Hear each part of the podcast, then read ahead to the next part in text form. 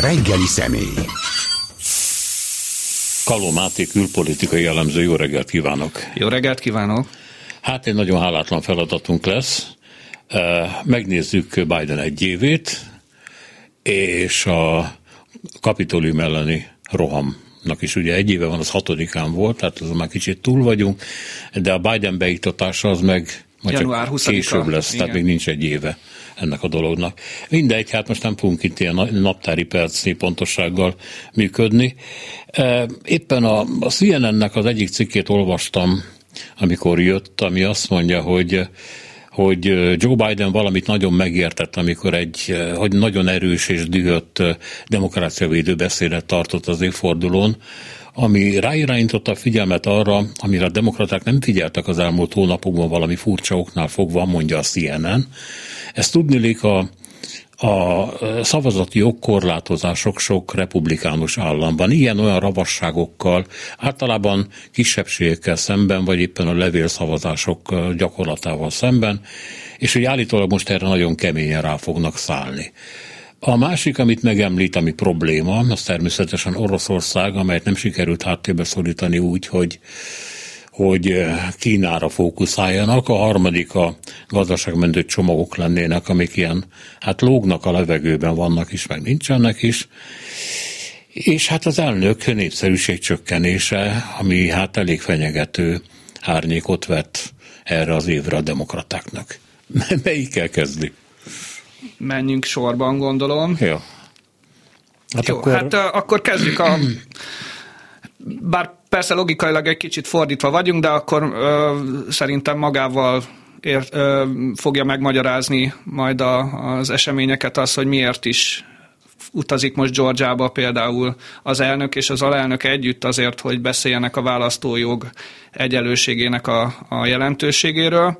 Mégpedig azért, mert kettő darab törvényjavaslat van most a szövetségi törvényhozás előtt, már lassan egy éve a nemrégiben elhunyt John Lewis nevét viseli az egyik, ő egy polgárjogi harcos volt, később Georgiából kongresszusi képviselő, és igazából ő volt az, aki ugye még a szegregáció alatt fizikai inzultusokat és komoly erőszakot tűrve küzdött azért, hogy mondjuk a feketéknek egyenlő jogai legyenek az amerikai társadalomban a 20. század második felében.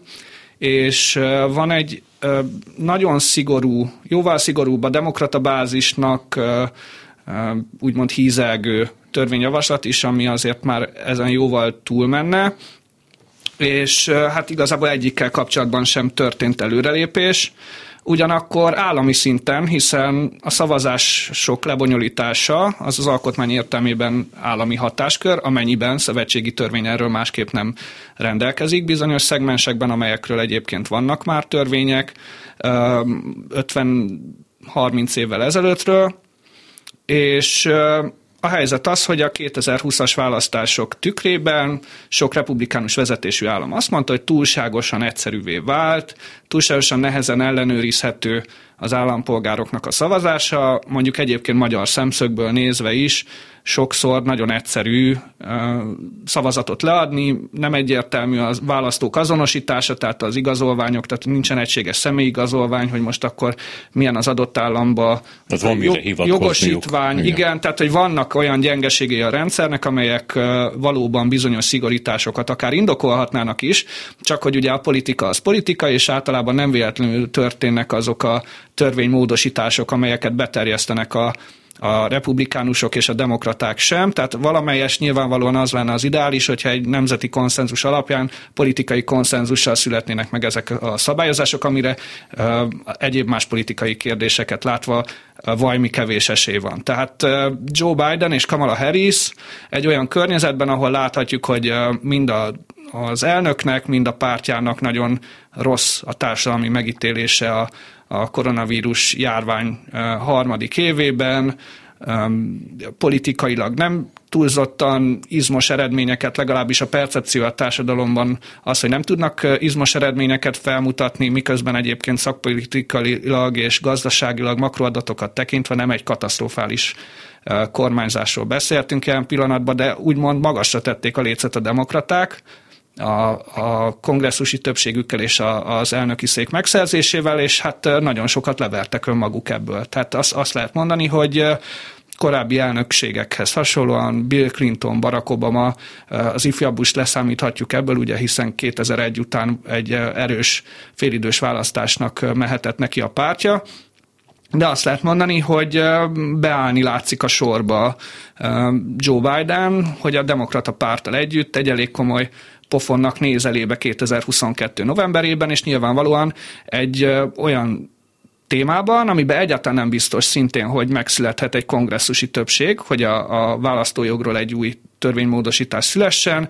Ebből azt lehet levonni következtetésként, hogy annyira sürgető ez a probléma a demokratáknak, hogy még ezt is megkockáztatják. Tehát nincsen jó paszban Joe Biden és a pártja.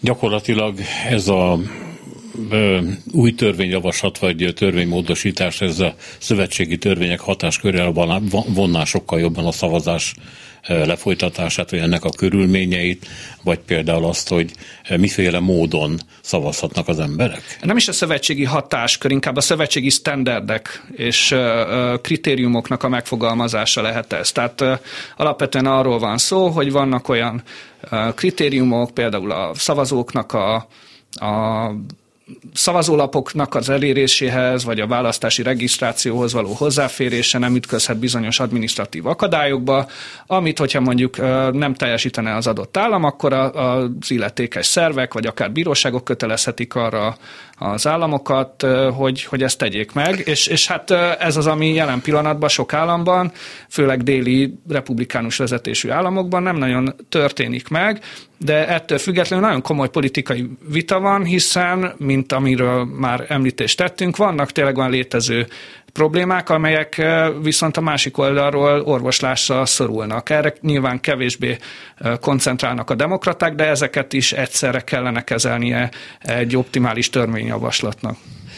Biden nagyon keményen fel akarta rázni a demokrata szavazókat, talán a bizonytalanokat is valamiképpen, amikor azt mondta, hogy a republikánus párt és a volt, prezid, elnök Donald Trump azt mondja, hogy tört tartanak a mi demokráciánk torkához. Tehát itt valami, hát ez ismerős mondjuk Magyarországon is ilyen vagy-vagy-vagy, halál vagy élet. Most a borotva élen járunk, Igaz ez, tehát indokolt ez valamiképpen mondjuk a republikánus párt viselkedését, illetően Trumpot nem is kérdezem.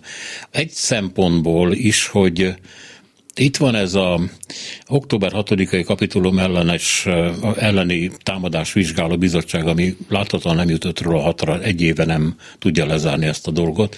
Miközben egyre több republikánus szakértő, meg politikus mondja azt, hogy a demokraták egy egész narratívát építettek arra, ami tulajdonképpen nem volt egy akkora cucc pár őrült, vagy pár száz, egy pár tucat őrült neki ment a kapitóliumnak, és akkor mi van, leverték őket, jó napot kívánok. Erre persze a demokraták vöröset látnak, ha ilyet hallanak, de mint ez egy ilyen uralkodó vélemény lenne a republikánus körökben. Azt gondolom, hogy itt azért többről van szó. Nem is feltétlenül az erőszakos megnyilvánulás, bár nyilvánvalóan egy önmagára nagyon sokat adó demokrácia, mint az Egyesült Államok egy nagyon komoly presztízs veszteséget szenved el, amikor a világ ezt látja róla. De miért voltak ott azok az emberek január 6-án? Azért voltak ott, mert Donald Trump azt a teljesen egyértelmű hazugságot terjesztette, hogy a választásokat elcsalták. Olyan vezetésű államokban, amelyek az ő pártját favorizálják. Tehát republikánus kormányzók államairól volt szó, ahol egyszerűen az elnöki nyomás akkora volt a tisztségviselőkön, hogy módosítsa az egyébként legitim választási eredményt az ő javára, tehát telefonos hangfelvétel van arról, hogy a georgiai minisztereket hívogatta az, hogy találjanak neki, nem tudom, tizenvalahány ezer szavazatot, amire szükség van. Tehát a probléma az, hogy Donald Trump 2022.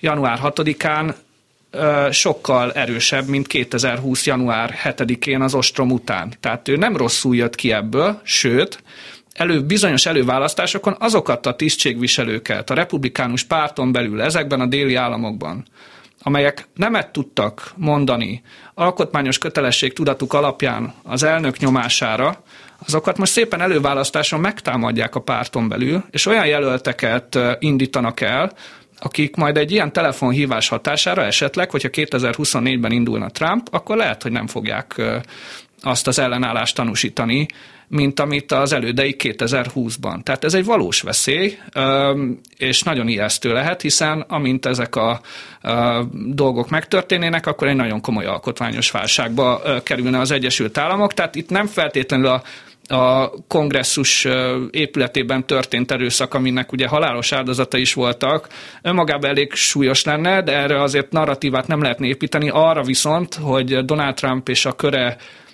teljesen továbbra is a markában tartja a republikánus pártot, valóban komoly veszély, a demokratákra nézve is, a republikánusokra nézvést is, hiszen láthattuk, hogy a mostani 2021-es ilyen sporadikus választásokon, amik itt beesnek úgymond a rendes választási évek közé, olyan republikánus jelöltek, akik nem voltak olyan megosztóak, mint Donald Trump és az ő szövetségesei, magasan tudták verni a gyatra politikai teljesítményt nyújtó demokratákat, és akkor elgondolkozik rajta mondjuk a republikánus vezetés, hogy a választói réteg, aki szereti Trumpot, leszavaz nem Trumpos jelöltekre is, elég magas arányba, ez 2022-ben nagyon erős választási eredményt hozhat neki. 2024-ben, amikor viszont nem zárható ki a lehetősége annak továbbra sem, hogy Donald Trump újra elindulna, sőt, ami adatokat lát, az alapján bizakodó lehet, és a utolsó pillanatig nem fogja kizárni ennek a lehetőségét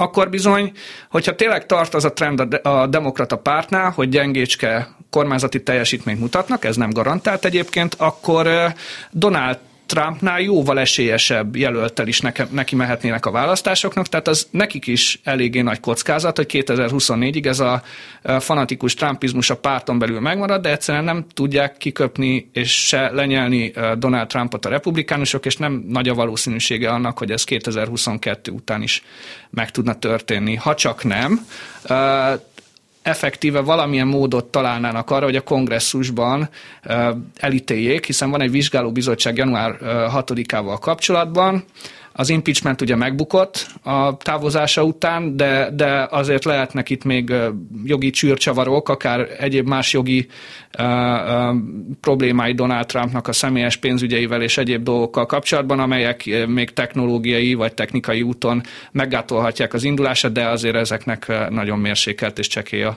a lehetősége. Tehát azok a perek, amik most folynak Trump ellen, azok a végtelenség elhúzhatók, ugye? Mert ő megtámadja, akkor megint elhalasztják a dolgot, nincsenek meghallgatások, nincsenek papírok, stb. Miközben eléggé világos, ugye, hogy egy nem adózó milliárdosról van szó. Politikailag is, és jogilag is nagyon érzékeny ügyről van szó, hiszen láthatjuk azt, hogy az ügyészek gyakran választott tisztségviselők, akik mondjuk a demokrata államokban, mint például New York, ahol ugye Donald Trumpnak hosszú évtizedeken keresztül illetőségei voltak, és még továbbra is vannak. Ott egyes ügyészek remélhetik azt, hogy a demokrata párton belüli előretörésük politikusként majd később, az ennek lehet a következménye, de ugyanakkor a bírói rendszer függetlensége az garantálni fogja azt, hogy nagyjából egészéből a törvénynek megfelelő ítéletek szülessenek, de ez hatalmas nagy politikai és jogi kockázat minden szereplőnek, mind a bírói oldalon, mind a politikai oldalon, tehát ezzel nagyon vigyáznak, és nem lenne jó üzenete hiszen láthatjuk, hogy bírósági úton, törvényi úton mondjuk Oroszországba zárnak ki elnökjelölteket a versenyből, hogyha mondjuk veszélyesnek ítélik őket, és ennek nagyon rossz üzenete van, főleg akkor, amikor a az egy, a legnagyobb, hát két párt esetében nagyon nem kockáztatok ezzel a kijelentéssel, a legnagyobb ellenzéki pártnak a legnépszerűbb jelöltjét a bíróság zárja ki. Tehát, hogy amikor láthatjuk azt, hogy azoknak a kijelentéseknek is, amiket eddig taglaltunk, hogy a választásokat elcsarták volna a demokraták a republikánus párton belül, elképesztő nagy elismertsége és egyetértés van azzal, hogy tényleg ez a csalás megtörtént. Tehát, hogy két külön párhuzamos valóságban élnek a demokrat és a republikánus szavazók. Na most, ha ebben a kontextusban jön egy olyan ítélet, hogy Donald Trump nem indulhat 2024-ben, amikor kijelenti, deklarálja, hogy egyébként szeretne, hát akkor annak képzeljük el a politikai következményeit, mi történne. Az hát egyébként is, is a polgárháborúshoz közelítő hangulatban a belpolitikában, tehát ez, ezek nagyon-nagyon érzékeny kérdések. Hát és nem csak ebben, hanem minden felmérés azt mutatja, hogy október, bocsánat, január 6-a megítélésében szintén ez a megosztottság van. Tehát egyszerűen az ország lakosságának elég jelentős része nem gondolja fontosnak vagy jelentősnek a kapitólium elleni támadást, és nem hiszi el, hogy Trumpnak ebben bármilyen szerepe van. Van egy nagyjából egyharmad, egyharmad, egyharmados felosztás. Nyilván a demokraták alkotják az első harmadot, akik azt mondják, hogy nem volt választási csalás, és egy belpolitikai terrorcselekménynek minősítik a január 6-ai kapitóliumi zavargásokat. Vannak azok a kemény mag trumpisták, akik azt mondják, hogy választási csalás is történt, és jogos is volt a fellépés a kapitóliumnál az elégedetlen választópolgároktól, hiszen hogyha valóban csalás történt, mi más lehet a jogos megoldás, hogy a törvénytiprókat megpróbálják eltávolítani akár fizikai erőszakkal is. És van a középső harmad, aki azt mondja, hogy hát hajlok arra, hogy elfogadjam, hogy választási visszaélések történtek, hiszen Trump ezt mondja, de ettől függetlenül elítélik az erőszakot. Ez, ezek inkább a mainstream republikánusok, de ugyanakkor az utóbbi kettő csoportban van egy akkora átfedés, ami a magának a választásoknak a megítélésében van, nem feltétlenül azért, mert egyetértenének vele, hanem azért, mert Donald Trump ezt mondja, és mivel a bázisnak a 70-80 százaléka párton belül Trumpnak az elképesztő fanatikus követője, ezért aki pozíciót akar megszerezni, vagy megtartani a párton belül, nem teheti meg azt a luxust, hogy ellentmond Trumpnak. Ugye Ted Cruz szenátor volt egy meghallgatáson, terrorcselekménynek nevezte republikánus Jézusom, texasi szenátorként a január 6-ai zavargásokat, és hát rögtön aznap este Tucker Carlson, aki Magyarországon is vendégeskedett dicsőségesen nálunk pár hónappal ezelőtt, meghívta a műsorába, és hát kanosszát járt, tehát hogy magát ostobának nevezte ezért a kijelentésért, hogy hát nagyon rosszul fogalmaztam, természetesen csak az erőszakot ítélem el, de hogy Donald Trumpnak igaza van, és hogy stb. stb. stb. Tehát, hogy önmagát úgy megalázta. Meg a, a demokrata pártot. Elnézést, ezt most nem teljesen értettem. Ő nem egy demokrata, hanem egy republikánus, egy, republikánus. egy moderált, moderált republikánus. Hát ez, ez egy nagyon uh, uh, érdekes kérdés, hogy Ted Cruz minek nevezzük. Texasban nagyon mérsékelt republikánusról nem tudunk beszélni, de hát Donald Trumphoz képest ő volt ugye a republikánus előválasztáson 2016-ban hát az utolsó bemaradt jelölt. aki nem egy ilyen mérsékelt számhoz tartozik, eleve nem mondott volna. Hát alapvetően ugye kettejük között egy nagyon durva személyes ellentét volt 2016-ban. Tehát olyan szinten, hogy Donald Trump Ted Cruznak a házasságát minősítette, meg a feleségét, meg a édesapját a, a kampányban nyilvánosan, és hát ilyen nagyon személyeskedő vita volt köztük. Aztán, amikor Donald Trump megnyerte a választásokat, és a félidős választásokon, valamint a 2024-es választásokon is elindult politikai érdekből, Ted Cruz sorozatosan megalázkodott, meghunyászkodott, és támogatta Trumpot, majd most újra, tehát hogy néha kibuknak belőle kritikus hangok. Állni, aztán megint vissza Igen, egyszerűen Texas, Texasban, aki nem trumpista, annak kus, tehát hogy ne, nem tud más tenni politikailag, néha őszintességi rohama van, és akkor utána gyorsan megy bocsánatot kérni. Tehát, hogy ez történik, ez ma a mai republikánus párt. Az, hogy egy amerikai, az amerikai demokrácia legfőbb intézményével szembeni támadás az nem minősül egyformának az amerikai társadalomban, az valami borzalom. Az valami borzalom. Ez egy látlelet jelen pillanatban. Igen. Menjünk tovább. Itt van ez, a, amit emlegettünk, csomag. Ugye ez egy hát hatalmas, nem is emlékszem már a kezdőszámokra, valami iszonyatosan nagyméretű csomag lett volna, amit aztán a demokraták maguk kezdtek el lefaragni, meg különféle egyeztetésen átmentek a republikánusokkal a képviselőházban, meg a szenátusban, és majdnem ott voltak a küszöbön, hogy tavaly évvégén sikerült volna elfogadni, de éppen demokrata képviselők, vagy éppen szenátorok feküdtek ennek keresztbe. Azért kevertem ezt azt az egész előző történetet, mert itt valóban egy ilyen demokrata árulások vannak, és hát ezeket ezeket Biden, akinek az volt a híre, és azért is tartották őt, mert ő a nagy kiegyenlítő, ő a nagy kiegyező, az, aki össze tudja hozni az embereket, hát abszolút alkalmatlanak bizonyult erre. Onnan indult az egész történet, hogy a demokrata párt a kongresszusban az egyre növekvő progresszív frakcióval, vagy a frakcióval nevezzük akárhogy, kaukusz lenne a helyes megnevezés, de ugye magyarban ezt nem nagyon használjuk. Egyben kezdte el tolni a kettő programot. Tehát kiterjesztették az infrastruktúrának a fogalmát nem csak a, a tárgyi, tehát az utak, internethálózat, kikötők, repterek, stb.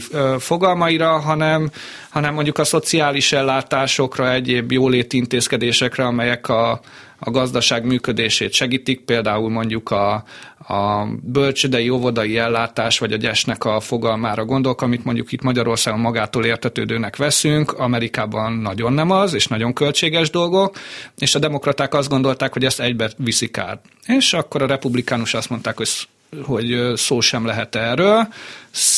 Ennek hatására a mérsékelt demokraták intelmei alapján, ugye itt főleg Joe Manchin nyugat-virginiai szenátorról beszéltünk, vagy Kirsten Sinema arizonai szenátorról, akik nagyon billegő államokból érkeznek, azt mondták, hogy igen, húzzuk szét, vigyük át az infrastruktúrális csomagot, tehát a szűkebb értelembe vett infrastruktúrális csomagot, ez át is ment a kongresszuson, és akkor majd egy külön csomagba egyezkedjünk, hogy mennyi jóléti kiadásra találunk még pénzt a, a büdzsébe, vagyis, hogy nem találunk, hanem veszünk föl rá hitelt.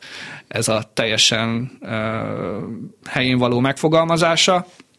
És hát az történt, hogy végül ezt elszabotálták a mérsékelt demokrata szenátorok a szenátusban, ezt a törvényjavaslatot. A helyzet az, hogy ennek csak az a nagyon nagy baki jellege, hogy hónapokon keresztül zajló nyilvánosság előtti vita volt.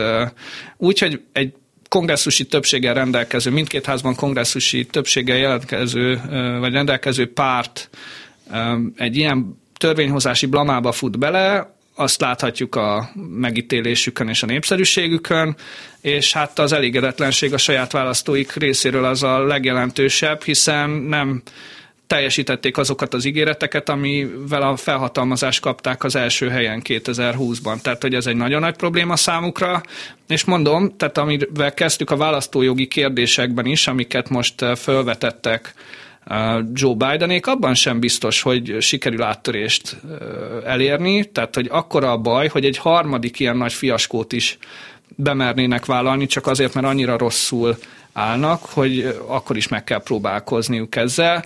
Tehát azt lehet mondani, hogy ez egy ilyen baki parádénak tűnik jelenleg, és hát főleg egy válság során az amerikai állampolgárok ennek a, az árát megfizetik. Tehát, hogy konkrétan a zsebükre megy ez a játék, még akkor is, hogyha a gazdaság visszalendült, a munkanélküliség csökkent, tehát, hogy még az Omikron negyedik, ötödik hullám ellenére is valamelyest kezd visszatérni a normál kerékvágásba az amerikai élet, messze vagyunk még egyébként tőle, de hogy sokkal jobb a helyzet, mint mondjuk egy évvel ezelőtt de nem könnyít a politika sokat az embereknek a, a dolgán, és láthatjuk, hogy különböző olyan konfliktusok is kialakulnak, hogy most egy kicsit eltérjek a, a politikai témától, ami hát kezelésre szorul, hiszen láthatjuk, hogy az egészségügyi dolgozókat leterheli az, hogy az oltás ellenesek.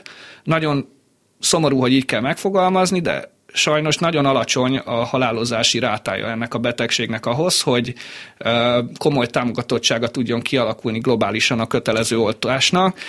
Emiatt viszont egészségügyi dolgozók halnak meg, a harmadik évében a járványnak sokan mondják, hogy beadom a, a, a felmondásomat, mert nem vagyok hajlandó ezt a kockázatot és stresszt viselni még egy éven keresztül, azért, mert egyesek úgy döntenek, hogy nem oltatják be magukat. Ugyanakkor például New Yorkba leálltak, vagy ritkították a metróknak a menetrendjét, mert egyszerűen nem volt annyi járművezető lebetegedett, hogy nem tudtak minden egyes metróra vezetőt ültetni például. Vagy beszéltünk egy újabb konfliktussal, az iskolák kérdése. A tanári szakszervezetek, mivel nekik az egyik legnagyobb kitettségük a gyerekek alacsony oltottsága miatt. Azt mondják, hogy ők, ők távoktatást akarnak továbbra is, de hát ez a szülőkre nem csak családi szempontból, de munkavállalási szempontból is hatalmas terheket ró.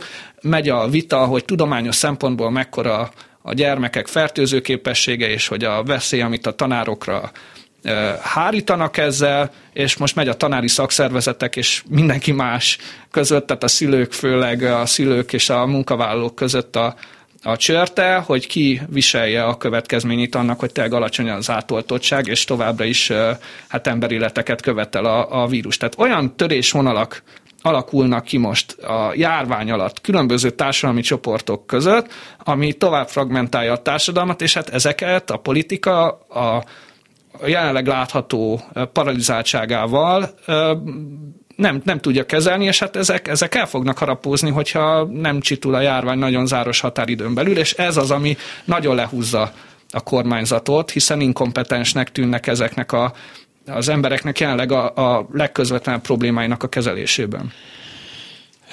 Mindezekben az ügyekben mennyire felelős Joe Biden? Úgy értem, hogy már kezdtünk egy picit beszélni arról, hogy az ő elfogadottsága a demokrata párton belül azért is lehetett magas, mert mindent képviselt, ami Trumpal szemben állítható őt. Ő egy nyugodt ember volt ezzel a szélsőséges össze-vissza hadonászó kocsmai verekedővel szemben.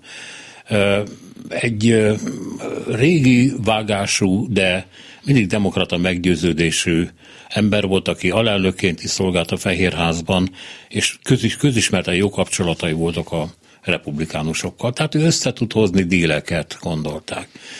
Hát igen ám, de öreg. És hát nem csak ő öreg, hanem a demokrata pártait, Nancy Pelosi-t meggondoljuk, ugye 81 éves, helyettese 80 éves, Biden maga 78, ugye, Trump tart most 75-nél, hogy azért egy republikánust is ide rángassunk. Tehát ugyanaz látható az Egyesült Államokban, mint ami mondjuk Magyarországon is, hogy a fiatalok elfordultak a politikától, mert vagy olyas dolognak hiszik, vagy egyáltalán nem hisznek benne, úgy értem, hogy vannak persze fiatalok, csak a fiatalok támogatottsága hiányzik, és ezért a sok öreg, mert ott az öregek támogatottság az öregek számára megvan, ez a 60-as évek generációja, amit a jobb oldal nem győz eleget szídni, hogy mi most is azt hiszik, hogy tollal a fülük mögött rohangálnak a, a fesztiválokon. És hát kiderült, hogy Biden lassú, tétova, viszont makacs, az afgán kivonulás elszúrásában például gyanakodott a katonákra, és jobban hitte hírszerzés alatt fordítva kellett volna talán eljárnia. Szóval, hogy mutat ilyen öregkori gyengeségeket, és a kérdés, hogy ezekben a problémákban eh, mennyire játszik az ő személyes szerepet? Azt gondolom, hogy a személyes eh, karaktere nagyon kötődik ahhoz, hogy éppen a politikai teljesítményét hogyan értékelik, tehát ha mondjuk most repülne a gazdaság, visszazuhant volna a Covid, akkor a joviális nagypapáról beszélhetnénk, akit mindenki szeret. Így pedig, hogy nem működik jól a kormányzat, az inkompetens, demens ember az a percepció, ami kialakult, tehát hogy nagyon durván erre lehetne leegyszerűsíteni, ami természetesen egyik sem igaz, hiszen ahogy elmondta, egy nagyon kompetens, nagyon nagy tapasztalattal rendelkező politikusról van szó, aki annak az ajándékával is rendelkezik, hogy képes konszenzus kialakítani nagyon különböző politikai álláspontok között, ami egy nagyon fontos erény egy politikusnál, csak egyrészt a politikai kontextus változott meg annyira jelen pillanatban, ugye a Trump republikánus pártját azt már unti kielemeztük, és a demokratáknál is ugye a, a mérsékelt progresszív ellentét az most nagyon megjelent a, az infrastruktúrális csomagok vitája során bár annyira a belső fegyelem az megmaradt a párton belül, hogy látványosan nem került sor kenyértörésre, de azért a törvényjavaslatok elbukása így is egy elég fájó bizonyíték erre számukra.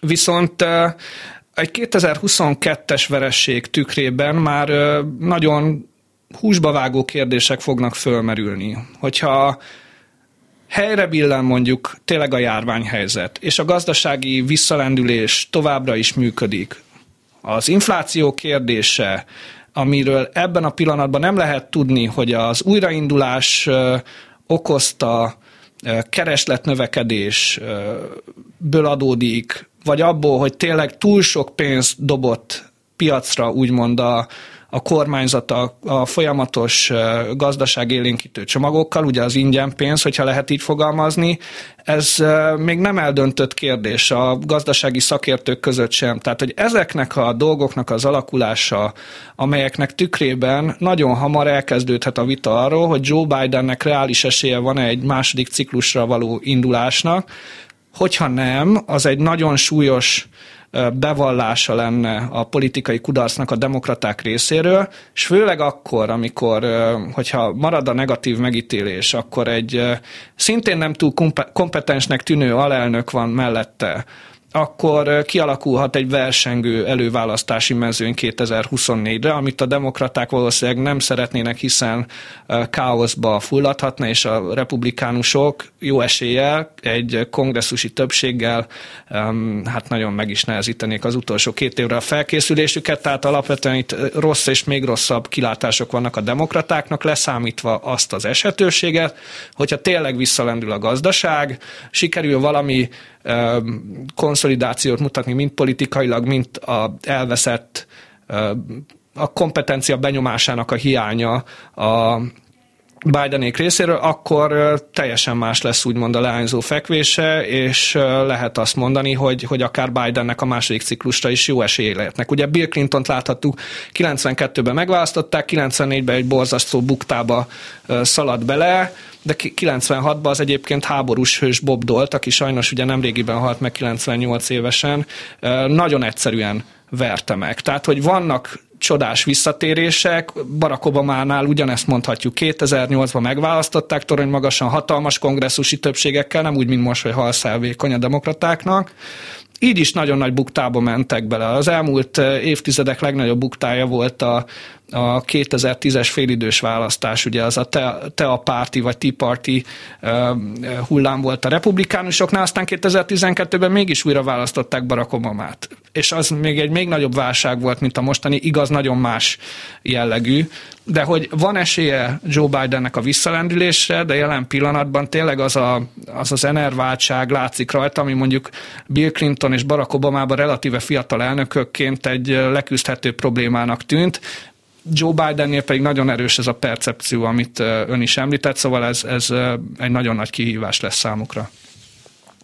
És hát, hogy tovább gyalogoljak ennek a CNN cikknek a végkifejlete felé, a hazai problémák mellett ugye itt van a nemzetközi, hát mindenek előtt a Kína szindróma, Kína probléma, ami kicsit kezd az Egyesült Államok ilyen nünükévé is válni, mint a bizonyos szempontból túlhajtanák ezt a dolgot.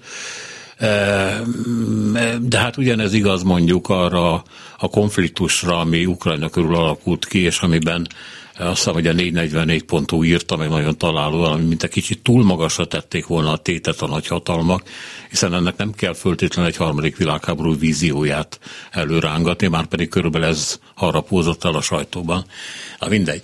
Szóval, hogy Kínára próbált kom- fókuszálni Biden, és egy találkozóval úgy gondolta, hogy le tudja nyomni az orosz ambíciókat, kiegyezni velük, kicsit hátrébb tolni őket, és aztán nem jelentenek problémát, holott Moszkva éppen ezért érezte meg, hogy van keresni valója a nemzetközi téren, és egy olyan háborús művelet sorra jelent meg, ami, hát hogy mondjam, csak mindenképpen ráirányította a figyelmet, és felszította vele kapcsolatos félelmeket. Bidennek ezt valahogy meg kell oldani ezt az orosz problémát, de hogyan lehetséges ez?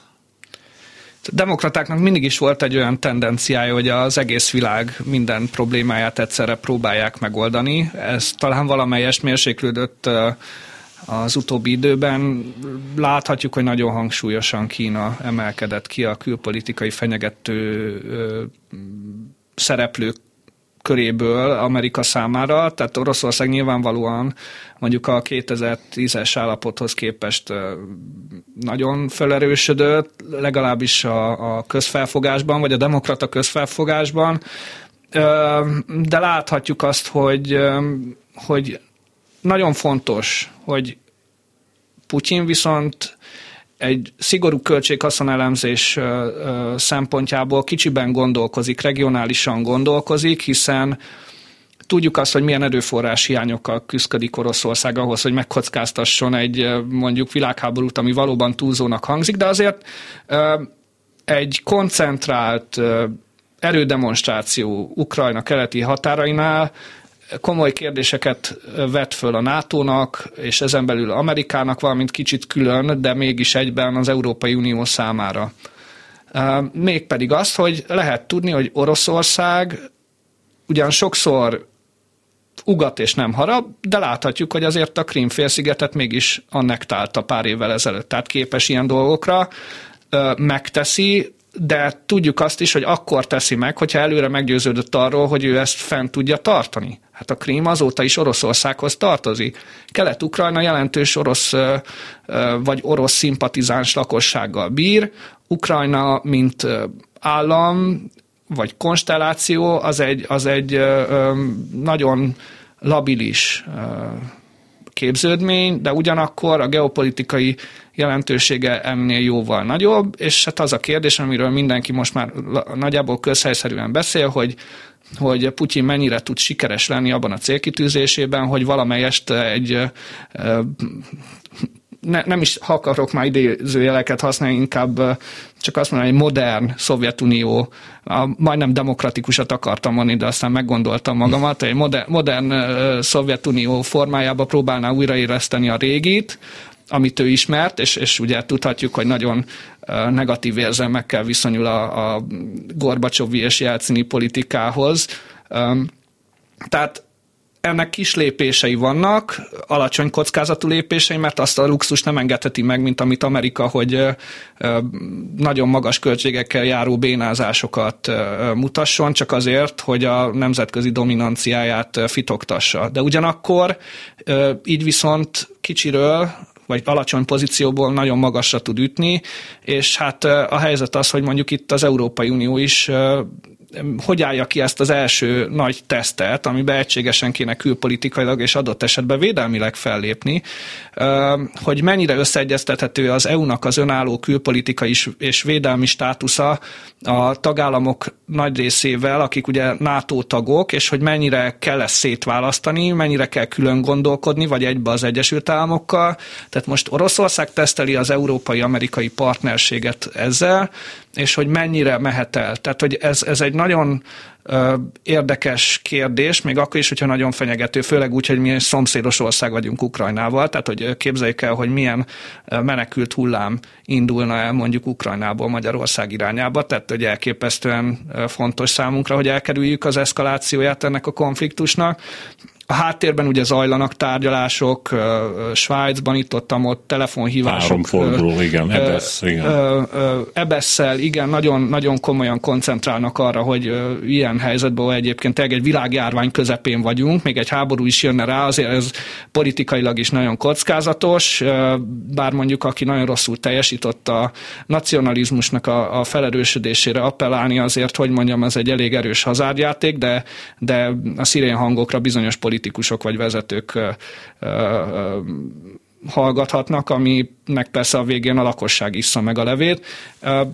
Nagyon fontos válaszokat fogunk megkapni, még hogyha szerencsétlen körülmények között is a, a nyugati szövetségesek együttműködéséről a mostani szituációban. Hát most mindenki azt mondja, egyébként az amerikai külügyminiszter, az oroszok meg pláne, hogy nem lesz itt semmiféle áttörés.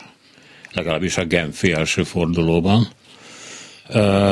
mert Amerika az orosz követeléseket be se viszi a tárgyalásokba, a, az oroszok pedig azt mondják, hogy ők semmitől nem lépnek vissza.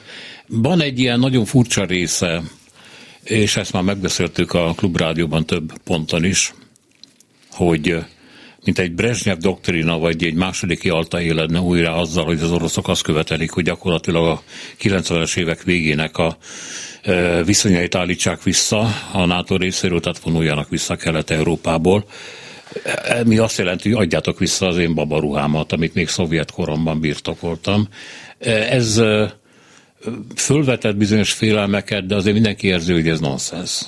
Persze, ezek nagyon provokatív követelések, főleg azért, hogy vonuljon vissza a NATO, tehát hogy ezt hogy értelmezzük olyan országokban, amelyek NATO tagállamok. Igen, tehát, tehát hogy am- megszavazta igen, igen, tehát hogy Amerika vonuljon ki NATO tagállamokból, de akkor, hogyha a NATO tagállam önmagába fegyverkezne, vagy, vagy vonulna föl mondjuk a saját országán belül, az, az hogy fenyegeti Oroszországot, valamint hát ugye azt a tényt se felejtsük el, hogy a NATO egy védelmi szövetség. Tehát, hogy a NATO az főleg Európában hogy indítana hadjáratokat, vagy, vagy, vagy az, az senki nem gondolja komolyan, hogy mondjuk uh, Ukrajnába bevonulnának mondjuk az amerikai tankok, csak úgy uh, Verecke hágóin keresztül mondjuk nyugatról keletre, hogy egyébként itt a tengernyi Oroszországot egy nagyon kicsike fronton fenyegesse, tehát hogy azt gondolom, hogy ez teljesen irreális, és alapvetően nagyon fordítva ülünk a lovon, hiszen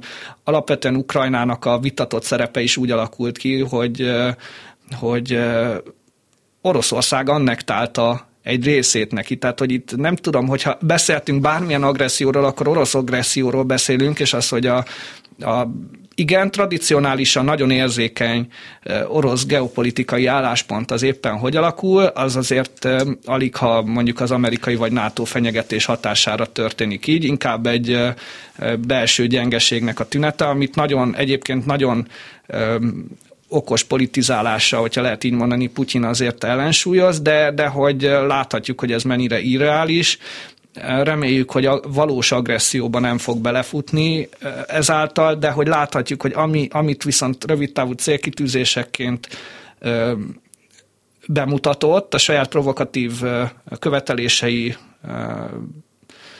hangsúlyozására, azok sajnos azért mégiscsak teljesíthető fenyegetések. Tehát az, hogy Kelet-Ukrajnában valamit műveljen Oroszország, az nem kizárható, és az se kizárható, ezt, ezt sikeresen tenné meg, és az egy hatalmas nagy presztízsveszteség Amerikának, hogyha úgy ítéli meg, vagy a NATO-nak, hogy, hogy emiatt ö, ö, megkockáztassa azt, hogy konfliktusba keveredjen ö, Oroszországgal. Tehát lehet, hogy Ukrajna úgymond be lesz áldozva, de reméljük, hogy a status quo azért fent tud maradni, de, de na- nagyon, tényleg nagyon komoly húsba vágó jelentőségű ez a konfliktus. Hát, és megmondható, hogy végül is, végül is az orosz rulett az bejön, nem? Tehát, hogy Amerika megint csak Kínára gondolva, meg a nagyon rossz nyugati reakciókat figyelve, mondjuk a nyugat-európai reakciókat figyelve, főleg ezért féltek sokan, mert volt egy München is, nem csak egy Jalta volt korábban. De mindig hajlik arra, hogy á, most egyezünk ki az oroszlánnal, aztán mm, amivel egyébként nem lehet kiegyezni, mert mindig csak a gyengeséget fogja látni. Tehát hogy ezek, ezek, ezek létező reflexek. Hát igen, lehet, hogy ezen szempontok alapján szerencsésebb lenne, hogyha Harry Kissinger ülne itt önnel ja. szemben most, és nem én. 31 éves tacskóként, hogyha nevezhetem így magamat, tehát hogy az Aki kell, bedőlt egy 24 igen. éves, vagy 28 éves nőnek, aki ugye a világ egyik legnagyobb csalását játszott egy vérvizsgáló készüléke, az nem komoly ember, úgyhogy Kissinger csak ne üljön ide. Jó, minden. szerintem maradjunk ennyibe, sajnos ezt, ezt ebbe a pillanatban lehetetlenség megmondani, és én főleg úgy, hogy amerikai belpolitikára fókuszálok, ezt nem is ambicionálnám, úgyhogy ezzel, ezzel most elégedjünk meg.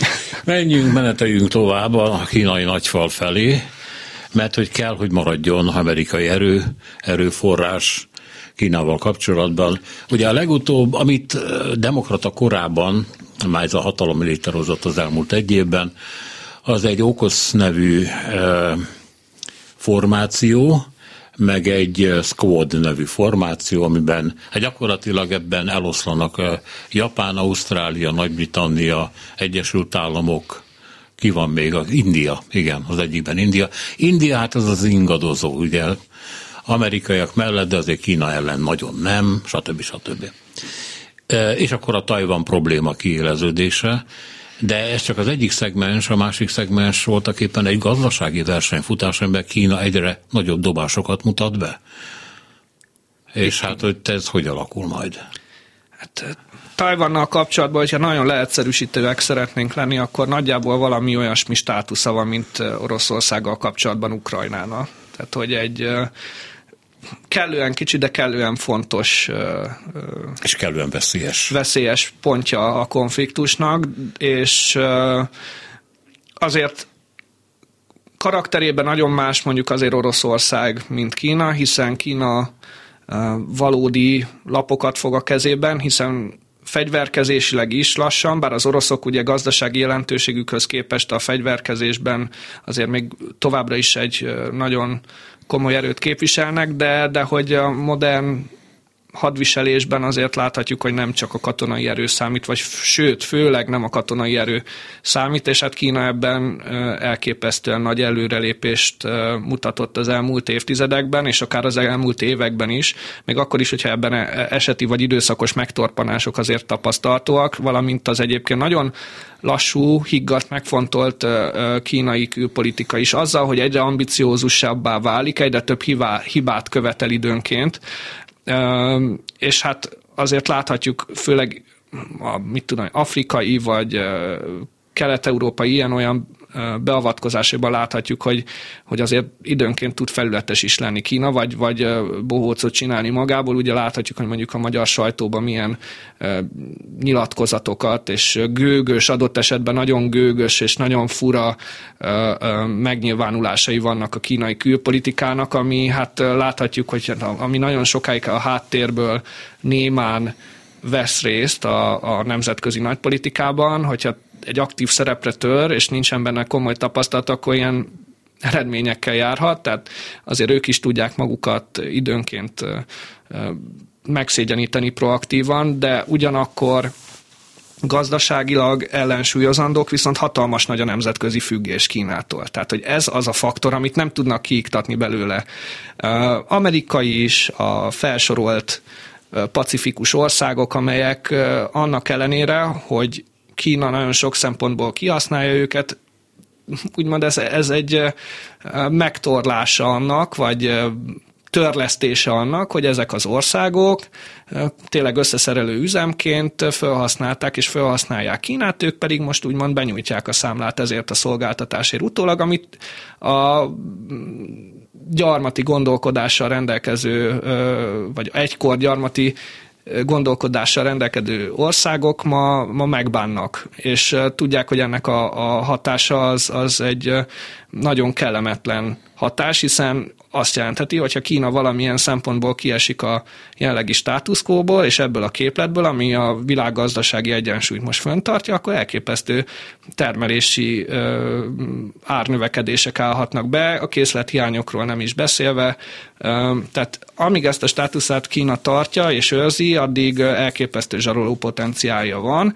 Az a kérdés, hogy proaktívan mondjuk mennyire fekszenek be alá, a olcsó pénznek a reményében bizonyos országok. Most nem szeretnék nagyon kacsingatni, de Magyarországra is gondolok itt, ugye elég ugye a, a Budapest-Belgrád vasútvonalra gondolni, vagy egyéb más ilyen eléggé túlárazott beruházásokra, amelyek kevésbé tartalmaznak jelentős célokat, mint, mint ami a, a két ország közötti politikai és gazdasági térnyerésnek a, a célkitűzését szolgálják, tehát hogy, hogy ez nem most fog megoldódni, de, de szerencsére az eszkalációtól is azért jóval távolabb állunk, mint mondjuk a, az orosz és nyugati államok közötti konfliktusban, tehát hogy ez, ez azért egy elhúzódó konfliktus.